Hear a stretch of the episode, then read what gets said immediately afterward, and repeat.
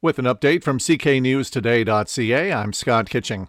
The price tag associated with the Wheatley explosion could grow again. Chatham-Kent Council is looking to move forward with buying 5 properties in the downtown evacuation zone following the explosion of 2021. The cost would be $3.5 million. Now, $3 million of that would come from a provincial grant, while the rest would be funded from the strategic reserves.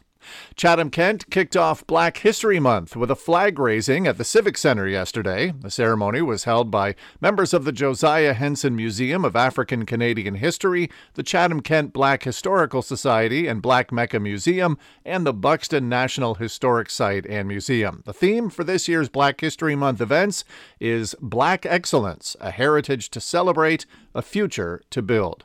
And while it was far from the record-setting year of 2022, last year still saw more than 80 tornadoes across Canada. Western University's Northern Tornadoes Project says there were 83 twisters in Canada last year, down from 129 in 2022. Ontario saw the most, 30 over land, 9 over water. All quiet in the NHL last night as the league heads into the All-Star break. In PJHL action, Blenheim beat Walpole Island 4-0, and in the OHL, the Windsor Spitfires were doubled up by the Sarnia Sting. Final score was 4-2. The forecast, cloudy this morning, but we will see the skies clearing up this afternoon, getting up to about 3 degrees this afternoon. A few clouds tonight, some fog patches, and a low of -6. Sunny tomorrow, high of 5. Sunny Sunday, high of 6. For more on these and other stories, go to cknewstoday.ca.